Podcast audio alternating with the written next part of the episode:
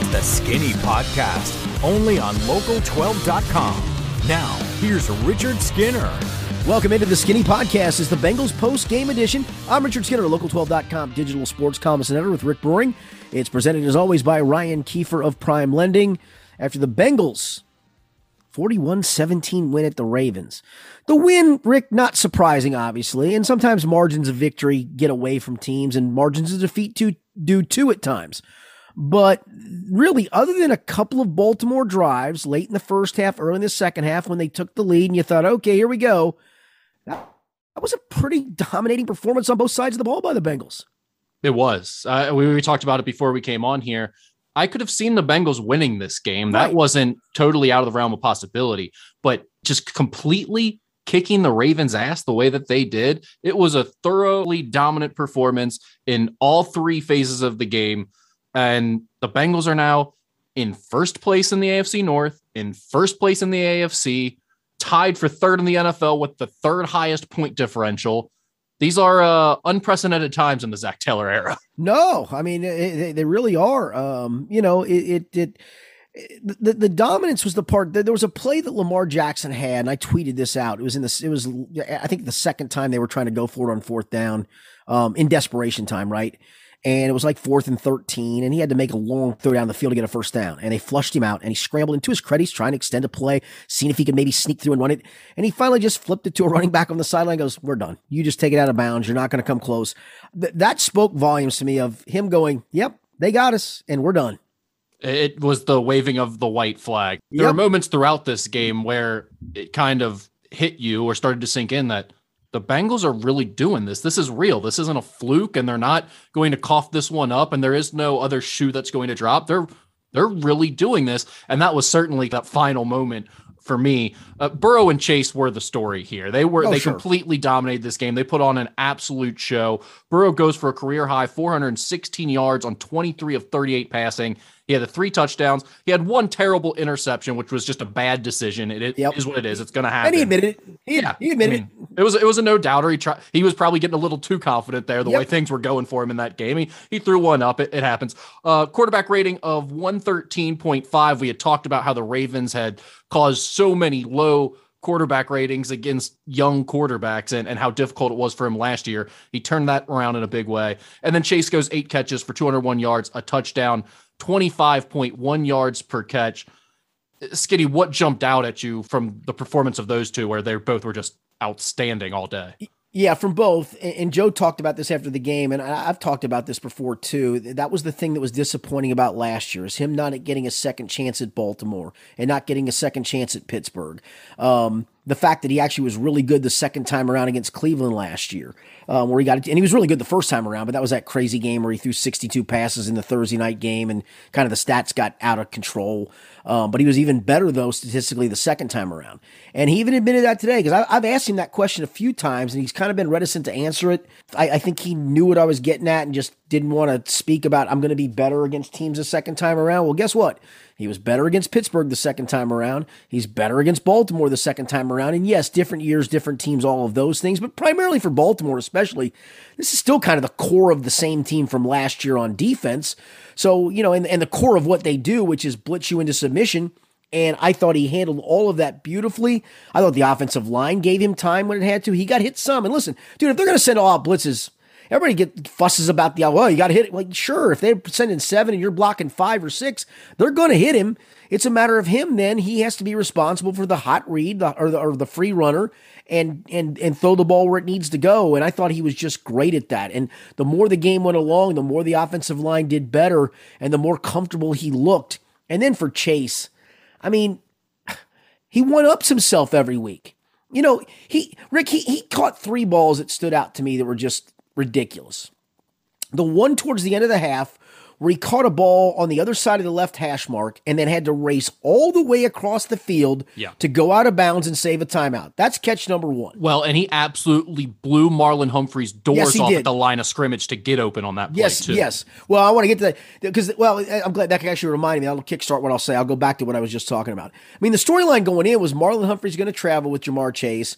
Wink Martindale is going to say, you take him, I'll do the rest. You shut him down. And it wasn't all Marlon Humphrey, because there was a couple catches on Jimmy Jimmy Smith. I'm just still stunned on a fourth down play how Jimmy Smith is covering Ja'Marr Chase, but he did. But it was a lot of Marlon Humphrey and a chunk of Marlon Humphrey that had him that he did that against. So, yeah, so the one catch I talked about where he ran across the field. Then there was the slant where all Zach's trying to do is get a first down, right? And he got the first down, and he breaks a tackle from Marlon Humphrey and goes the distance. And even Zach said, I'm just looking for a first down, and you can't coach. That guy goes for a touchdown. That's what he does. And then the one later in the game, where was a throw down the sideline, and Joe kind of underthrew him and might have intentionally underthrown him. But Joe underthrew him, and Ja'Marr kind of stopped and had to work inside and underneath the corner, makes the catch. It was the one that Harbaugh challenged where he thought it was incomplete along the sidelines. But three different unique type plays. One using his speed across the field. The other one, his strength to break a tackle, and then his speed to pull away. And then his ability to adjust on a route down the sideline. That's just special. I mean, it's ridiculously special. And the goofy, look, AJ Green always made catches where you're like, whoa, that guy, look at that athleticism. I never say that about Ja'Marr Chase because he makes it look so damn easy. His speed is something else. I mean, I know we talked about it last week, but you saw it again today, even the way he pulled away from those three defenders that were all in a group around him after he broke that tackle. Right, after he had to reaccelerate. It wasn't like he was running through them. He got spun backwards. Right.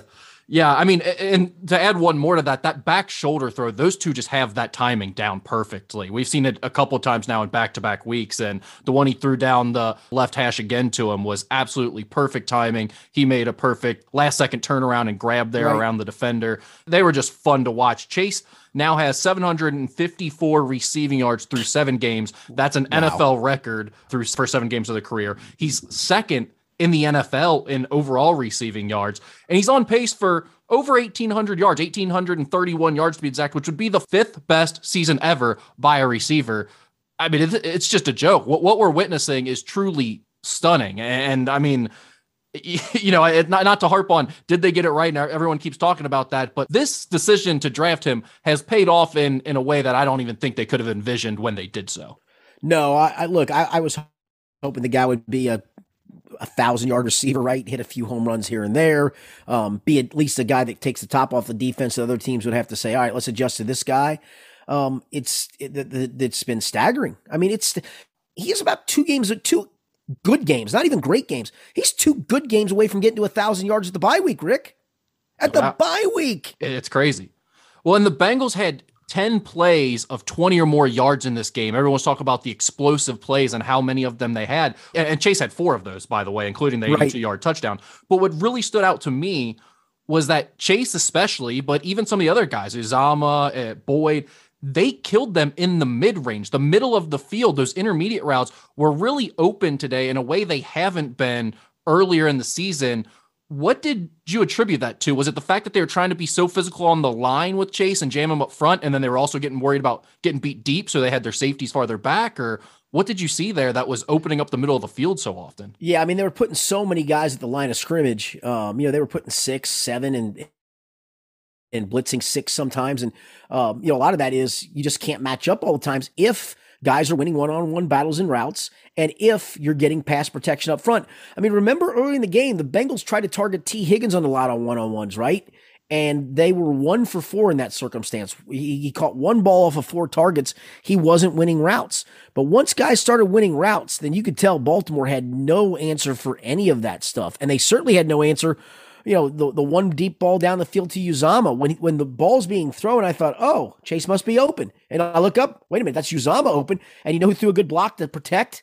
Was Drew Sample, who stayed in to block, and then Burrow sidesteps in to make the throw down the field. So I think there was a lot of everything of just schematics A, game circumstance B, and then execution C. They were great. What about the speed from old man Wilcox's boy to sprint down the field there with Uzama and try to get a lead block for him on that? That was hysterical. He tried. He made it all the way to the goal line. He almost caught up to him. Yeah.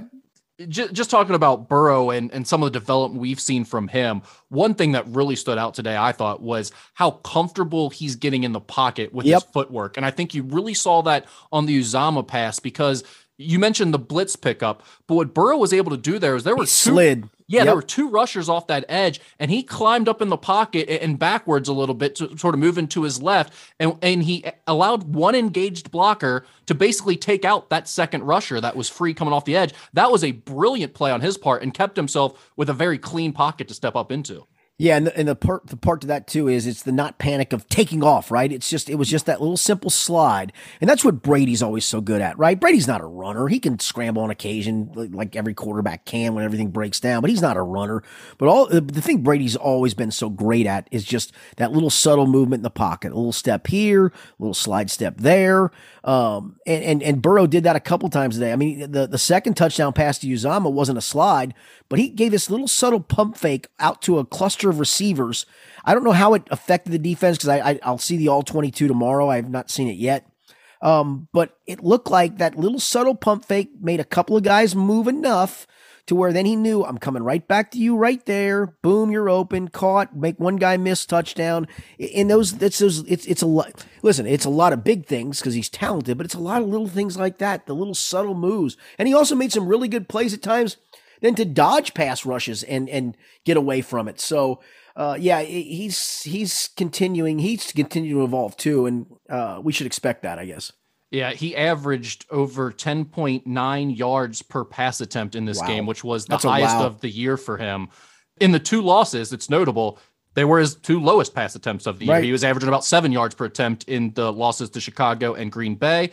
In the wins this year, he's been over 10 yards per attempt, 10.2, and the losses, 7.2 on average. So, you know, the whole talking about Zach Taylor's play calling and open the offense up and everything, I think there's a lot of pointing and going, oh, you guys probably feel dumb now with look at how much success they've had. But it's bared itself out. When they are more aggressive, they are more successful on offense. So I don't think everything people have been talking about is for naught. I think there have been some good points made about Zach Taylor. And by the way, he deserves credit for continuing to evolve as a coach and grow with this team, because I think there's no doubt that he did that. He realized today early that running into the teeth of this Baltimore defense wasn't working. And he didn't completely abandon the run. He still used it smartly, but you know what we didn't see? Him running on second and long in this game. Not once until the fourth quarter when they really needed to try to burn up some clock. No, and I think that once that passing game got going, it did open the running game up because Joe Mixon had 41 of his yards in the second half. Perine had the 46-yard touchdown run. And you're right. I think he did, to his credit, start to get more aggressive. And, you know, they do have those slow starts. I mean, they scored 3 points on the first four drives. I guess I'm going to live with that if you eventually evolve into going, okay, we felt them out for two or three series, let's go. And I don't know if that's what today was, or that was just kind of coincidence, but that's what it kind of felt like was, all right, we felt them out for a few series. We thought we could run it. We can't. We needed to try to run it. We can't. We need to do this and we can't. Let's do this and let's throw the ball down the field and let's trust our offensive line and let's go. And it worked. Yeah, I mean, Burrow has 38 passing attempts in this game, which is the most he's thrown all year in regulation, but he only had 2 attempts after the fourth quarter started, and they got taken out at the end of the game. So, I mean, this was a lot of passing attempts, and I give Zach Taylor credit for that. It was like, hey, we're not going to be able to just line up and bully these guys up the middle. That's where their strength is. We're going to continue to try to do some running off tackle, and we're going to continue to try to use some play action to open up our passing game. But for the most part, this is going to be a Joe Burrow game, and he's going to go out there and win it for us. And they did so. I mean, a couple of the plays I really liked that I thought stood out and showed a little more aggressiveness from Zach and him trusting his weapons was the 3rd and 2 play where he threw to Chase for the 82-yard touchdown. Just that willingness on 3rd and 2 to throw, and you're on your half of the field and you have the courage to say, hey, we're going to throw this in an intermediate route and free him up. Trust him to win that one-on-one. I saw Kelsey Conway from the Enquirer on Twitter right before that play, and I kind of laughed because I thought, oh, that's a clever tweet. You're right. She goes, it's 3rd and 2 for the Bengals, and I cringe. And she's right, because 3rd and 2 has been the cringe down, right? Well, they were terrible on 2nd and 1 and 3rd and 1 today. Right, I mean, that back-to-back where they got stuffed twice, that was terrible to watch as a fan. It was tough. But again, credit to Zach. He got more aggressive as the game went on after that. And he did, you know, there was the 4th and 1 too, midway through the first, where they throw a 9-yard pass to Chase and it sets up the first field goal. Things like that show me a willingness to not be stubborn, a willingness to realize where your strength is and have some confidence in your guys. And I think he's doing a better job of that. Rick, on my 5th quarter, which will be up on local, if you get this early enough, it may not be up at the time. It'll be up soon after this podcast is probably up. It may already be up by the time you listen. I gave the coaching staff an A grade, and rightfully so. And I said, literally, the only thing I could nitpick, to be quite honest with you, was a little bit of the slow start, because it just feels like it's a trend now. Yeah. And the fact on that first drive when they punted on fourth and whatever it was, 1 or 2, instead of trying the 57-yard field goal, I got no complaint. There's no way you can have a complaint about anything else. Seriously, nothing else. Yeah. And by the way, you're allowed to have a bad call in a game. Sure. Like that, everyone is screwing up during a game. If you have one bad call and you beat your rival in their building 41-17, there is absolutely nothing to find fault with from a coaching perspective. The game plan was excellent. They continued to evolve things as the game went on and adjusted, as they've shown an inkling to do throughout the season so far. It was a really well-coached game in every facet. And by the way, the thing that maybe stands out the most to me in that regard is how disciplined they were. Yes. The disciplined football and defense. We're going to talk more about the defense here in a second, but then also one penalty in this game, Skinny. One penalty, a 5-yarder on offense late in the game. I mean, that's outstanding when you're in a rival's stadium. Yeah, no question. There was a lot of poise shown throughout, no question about it. You got Hollywood Brown, who can run like the wind, right? And he usually gets a penalty a game, either for a hold or an illegal contact or somebody grabbing him or pushing him at the end of a route. None of that either. So you didn't give up free yards there. The other discipline part too is I thought they rushed pretty disciplined against Lamar. There's that, which we'll talk about, but that's part of being disciplined as well, of, not getting out of a rush lane, making sure they tried to cage him. And yes, did he get out some? Sure. You know why he got out some? Because he's pretty damn good. I mean, he's unbelievable. I mean, look, he had 300, and I'm doing this off the top of my head, but I had it in my game story. I think he had 347 of their 398 yards total offense. And the only reason he probably didn't have all of it is because he got taken out with 7 minutes to go because they waved the white flag. I mean, that's how he carried their team in that game. They have him, Mark Andrews, and a little bit of Hollywood Brown, and literally nothing else. It is brutal in terms of the talent he has at wide receiver position, and their offensive line is banged up. So yeah, definitely. And I want to talk more about the defense. Let's wrap up the offense first with some offensive line talk, because you mentioned only one sack in this game. The Ravens blitzed on 17 defensive plays, only produced one sack. Yes, they hit Joe Burrow 7 times. They got to him a little bit early. There were some struggles running the ball early, but overall, you got to take your hats off to the offensive line. And I thought one guy who was outstanding in this game was Jackson Carman. He was. And honestly, Trey Hopkins struggled early. They got him early on some rush plays. And as the game went along, he got better. In fact, he was a big reason for those 2 touchdown runs at the end, the Mixon run and the Samaje Perine run. So he got better as the game went along. And listen, I mean, Trey, I love Trey. He's one of my favorites. Because he's honest, he gets it. He gets how fortunate he is coming from being an undrafted free agent. And trust me, they're trying to rest him. I know that knee's got to still be bugging the living daylights out of him. It just has to be. I'm not trying to make an excuse for him, but he's playing through that stuff. And so to see him kind of evolve into that game was really good to see. And yeah, the one sack came, if you remember, Rick, and you'd have to completely dissect it. So I'm doing this off just kind of watching like we all are. But it came off of play action, where Joe came off play action, thought he had a read because of play action, right? You think you got a quick read here, realized whatever that read was, wasn't open, tried to recock and go again, and by then they got him. Okay, if that's your only sack, you did fine. I mean, if that's it, you guys did well. And then even though they had some issues early trying to get the run game going, I thought it was also telling in the fourth quarter when they got that turnover on downs, and it's like, okay, you can put the game away right here with a little bit of a drive. They ran the ball 4 straight times. Mixon, 20-yard touchdown, game over, 34-17. And all I could think of, Skinny, was how often, I mean, in my entire lifetime as a Bengals fan, how often has that happened where the Bengals just play bully ball to close out a big win against a rival like that? I mean, it usually feels like even when in their best games, it's been a situation where, here comes the other team. Hold on to your seat because this is going to be a wild finish. Tell me you didn't think when Burrow threw the interception in the end zone that here comes Baltimore. Of course. Absolutely. You have to think that as a Bengals fan. It's ingrained in you.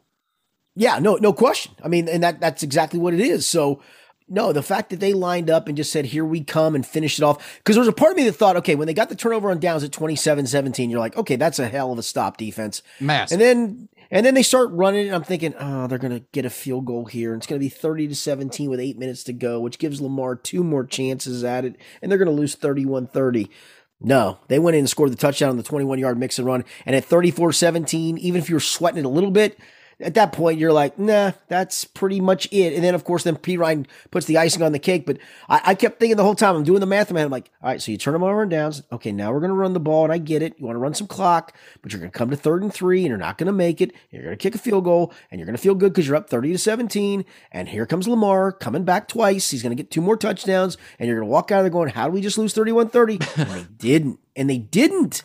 No, didn't show any signs of weakness. Like you said, the turnover, the interception was terrible, but right away the defense has his back. They get the big stop, the turnover on downs, and then the offensive line just puts it away with just running it right up the gut, bullying them to a finish instead of letting them hang around. That was so much fun, so satisfying to watch as a Bengals fan, I think.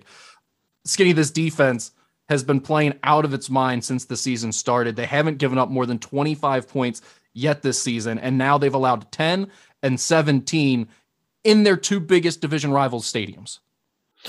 That's pretty impressive, is it not? And some of that is no, and you'll agree with this. I mean, Pittsburgh's just not good. I mean, we can agree with that. Sure, and they're not a good offense. It's still 10 points in the NFL against an AFC North opponent that you've struggled in playing in their place. Do you know the fewest amount of points that Baltimore scored this year? 17. 17.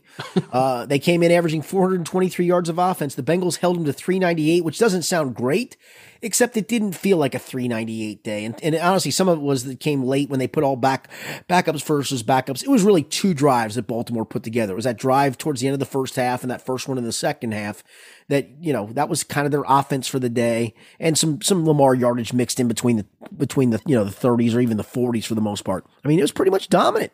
No, it was. Andrew Russell from Pro Football Focus tweeted this stat out after the game. I mentioned that the Ravens blitzed on 17 plays and only produced one sack. The Bengals blitzed on 9 defensive plays and got home 5 times. 5 sacks, tied for the most Lamar Jackson has ever been sacked in one game. The only other team to do it was Pittsburgh back in 2019. Yeah, see, I don't know if that stat's right, because I think one of the sacks, the Ogunjobi sack, came on a 3-man pressure early in the game, but neither here nor there. Even when they went 4-man pressures, they were getting pressure on him. And even on one of the blitzes, not all these sacks had to come on plays where they blitzed, but just that they only blitzed 9 times and ended up with 5 sacks. Yeah, I'm sorry. I thought you were talking about that they got 5 sacks on 9 blitzes, and I thought, I don't remember that. So yeah, okay, that's fine. And I, as I say, on one of the blitzes where they didn't get home, if you remember, it was a Von Bell safety blitz that came right up the middle untouched. Lamar kind of freaked out and had to throw one quickly and threw it incomplete. So even if you're not sacking him on those occasions where you blitzed, you were effective. And that's the good part, is they didn't have to blitz very much to get pressure. Everybody wants blitzing because it's sexy and it looks good. And I'm with you if you can't get pressure. But you know what you can do if you can get pressure with 4? That puts 7 guys usually covering 3 or 4. That's a pretty good ratio, is it not? Well, and that's kind of what happened in this game for the Bengals, because it did feel like some of those sacks were more a result of coverage. You know, The guys are covered downfield. You're making Lamar hold the ball 2-3 seconds, 4 seconds. And the other thing, which you already brought up, is the discipline that they had with their pass rush. Guys were especially Hubbard and Hendrickson. You really got to give them credit for the way they set the edge. They keep contained. And yeah, Lamar had his yards on the ground, but he didn't hurt them at all in important moments. He didn't have big explosive plays when you needed to get the stop. They really held him in check. And again, that just comes down to being so disciplined and having a good game plan. Lou Anarumo is the freaking man right now. I know he's taken a lot of bullets the last 2 years, and I've stood by him because I think he is a good coach. And maybe it's just because I like him and like talking to him and like listening to him and enjoy conversations with him. And so maybe I'm jaded by that. But I always thought that he was really stuck with a group of guys that were aging, weren't very good, wanted to do their own thing. And little by little, they've weeded some of that out. And now you look up and you got guys that are doing stuff that he wants. They're good. Listen, hey, you got to have good guys. Trey Hendrickson's been good, and Ogunjobi's been good, and Reeder's been good, and Logan Wilson's draft choice has been good. And those safeties have been good. One of those was a free agent. I mean, the guys that are playing corner. I mean, can I ask you a question? Did you notice Eli Apple today? No, not at all. I think they maybe threw at him one time again or something. I mean, he has just not been a problem for a while. And credit Lou Anarumo, because Eli Apple has been a problem throughout his career everywhere he's been. So that's right. The fact that he's hidden in this defense, whether it's him playing better or them scheming better, I think it's probably a combination of the two. But either way, you got to give Lou Anarumo and this staff credit for finding a way to make him useful. No question. And to his credit, he always deflects to his guys of what they do and how they do things. I've been impressed with him for 3 years, and I know it was hard to be impressed with him the last 2 years. And I just had to swallow hard and go, okay, you have your opinion and it's good. And I get it. And I'm fine with it. The stats back you up more than they back me up, but I think he's a pretty good football coach. Well, I'll give you credit because you did see that the last couple of years. And I kind of thought you were crazy at times, to be honest, but I give him credit. I give Zach Taylor a lot of credit. Maybe you know better than I how much credit Duke Tobin deserves for this, but that's fair too. That they had the courage to get rid of some of those veterans that were mouthing off in the locker room, and they were taking some bullets publicly and in the media for doing so. And people were writing some hit columns on them for doing this type of stuff. Well, guess what? They got some losers out of their locker room, and they found a couple of winners that want to play the right way, want to be bought into the way they're doing things, and want to be a part of a championship. And it makes a difference. You can tell. And it kind of sucks because I love AJ Green, and Carlos Dunlap was really good, and I love Geno Atkins, and they just got to the point of their careers where they're thinking business decision time, man. And I get it. You're playing on a losing team with a new coach. You don't know him anything in theory. And they just didn't buy in, and that's fine. You don't have to. And to AJ's credit, he's gone out in the desert and they're winning games left and right. And he's a big part of it. And I'm happy for him because he deserves that. He absolutely deserves that. And I wish Gino was doing those things. I think he absolutely deserves that, but that doesn't mean they were buying in here. And I think that was more on them than it was on this coaching staff. And if that's the case, then shame on you. Bye-bye. And let's change the culture. And again, they get production from every level of their defense again today. Hubbard was great. Hendrickson was in the mix, even though he wasn't as productive in terms of stats. He didn't put up a lot. He just had his sack and I think a tackle for a loss as well. Yeah. Yep. Ogunjobi was outstanding in the middle. He's ridiculous. Logan Wilson was awesome again. And then Jesse Bates and Von Bell were really good again in the back and coming up and making plays against the run. I mean, you've got guys at every level of this defense that are doing their jobs at a bare minimum. And on any given game, you've got one or two guys in each position group standing out and playing really well. So it does go to show you a little bit though, too. They spent a bunch of money on their defense 2 years ago in free agency. We didn't get to see the fruits of that because of all the injuries that they had last year. Those guys were difference makers, and they've done a good job of piecing this thing together, both through free agency and the draft the last 2 or 3 years. Yeah, and that's a big part of it. There's no doubt. But part of the thing, too, is, and they're not going to admit this, but there's no doubt the culture shift of spending in free agency and filling holes through free agency. And some of it was needed because they'd had some bad drafts. They had some misses, and you couldn't keep building long-term through the draft because you kept missing a little bit. So they went and spent, and then after they spent, to their credit, then they had a couple of great drafts in a row. This year's draft class and last year's draft class are outstanding to this point. So then you hit a couple of draft classes to mix in with going out and getting players. Credit is credit where credit's due. Listen, they messed up some of it, and Duke Tobin deserves some of the arrows that come his way for messing up some of that. And so does the whole organization. But finally you went and did something out of the box, which was, boy, we got to fill holes or people aren't going to come because we need players because we suck. And they did it. And they did it in back-to-back years and then back-to-back draft classes. And voila, now you got a roster that can play in the NFL. You didn't have that for about 3 or 4 years. On that subject alone, not defense related, but everyone's talked a lot about Penei Sewell, obviously, and why it was a good idea not to go after him. But a lot of this offseason was spent talking about, are they doing enough on the offensive line? And I remember at least a week and a half, 2 weeks of sports talk radio in this town were spent talking about Joe Thuney. Do you think Joe Thuney is a good decision right now for the Chiefs that just got pounded and they're paying him $80 million? Like, they've done it right here on some of these decisions that were highly publicized and talked about a lot. And they were criticized in some regards for, not making a bigger run at a Joe Thuney or not drafting an offensive lineman in the first round. And meanwhile, they've got Jonah Williams, struggled a little bit today, but has played well so far this season. And Jackson Carman, who had a great game today and keeps getting better. So, some of it may be luck, but also they've made some really good calls here. No, I'm not a big believer in luck. And so I'm not going to give them, I don't think it was bad luck when they drafted. I think they drafted badly. I think they made bad decisions. Yeah. I guess some of that was bad luck. I mean, Setabway, he was the right guy at the right time. John Ross was not a good pick. It never was a good pick. It was never going to be a good pick, especially when your head coach didn't want that pick. And that, at that point too, you also had guys at loggerheads with each other because Marvin wanted one thing and other people wanted another thing. And so then they were never going to agree. And I'm not here to tell you that Zach agrees with all of it, but it feels like Zach wants his player, his certain type of guy, and it's been talked about and publicized and written about, and the front office is agreeing with that, and so they're all kind of going after the same guy. And I think, again, Marvin was obviously right on John Ross, right? I mean, yeah. You can't blame Marvin for that. That was not his pick. He didn't want it to be his pick, and he made it very clear that he didn't like the pick. And so hard to blame Marvin for that. But when you have all of that going back and forth, it's hard to succeed. It's just hard to succeed.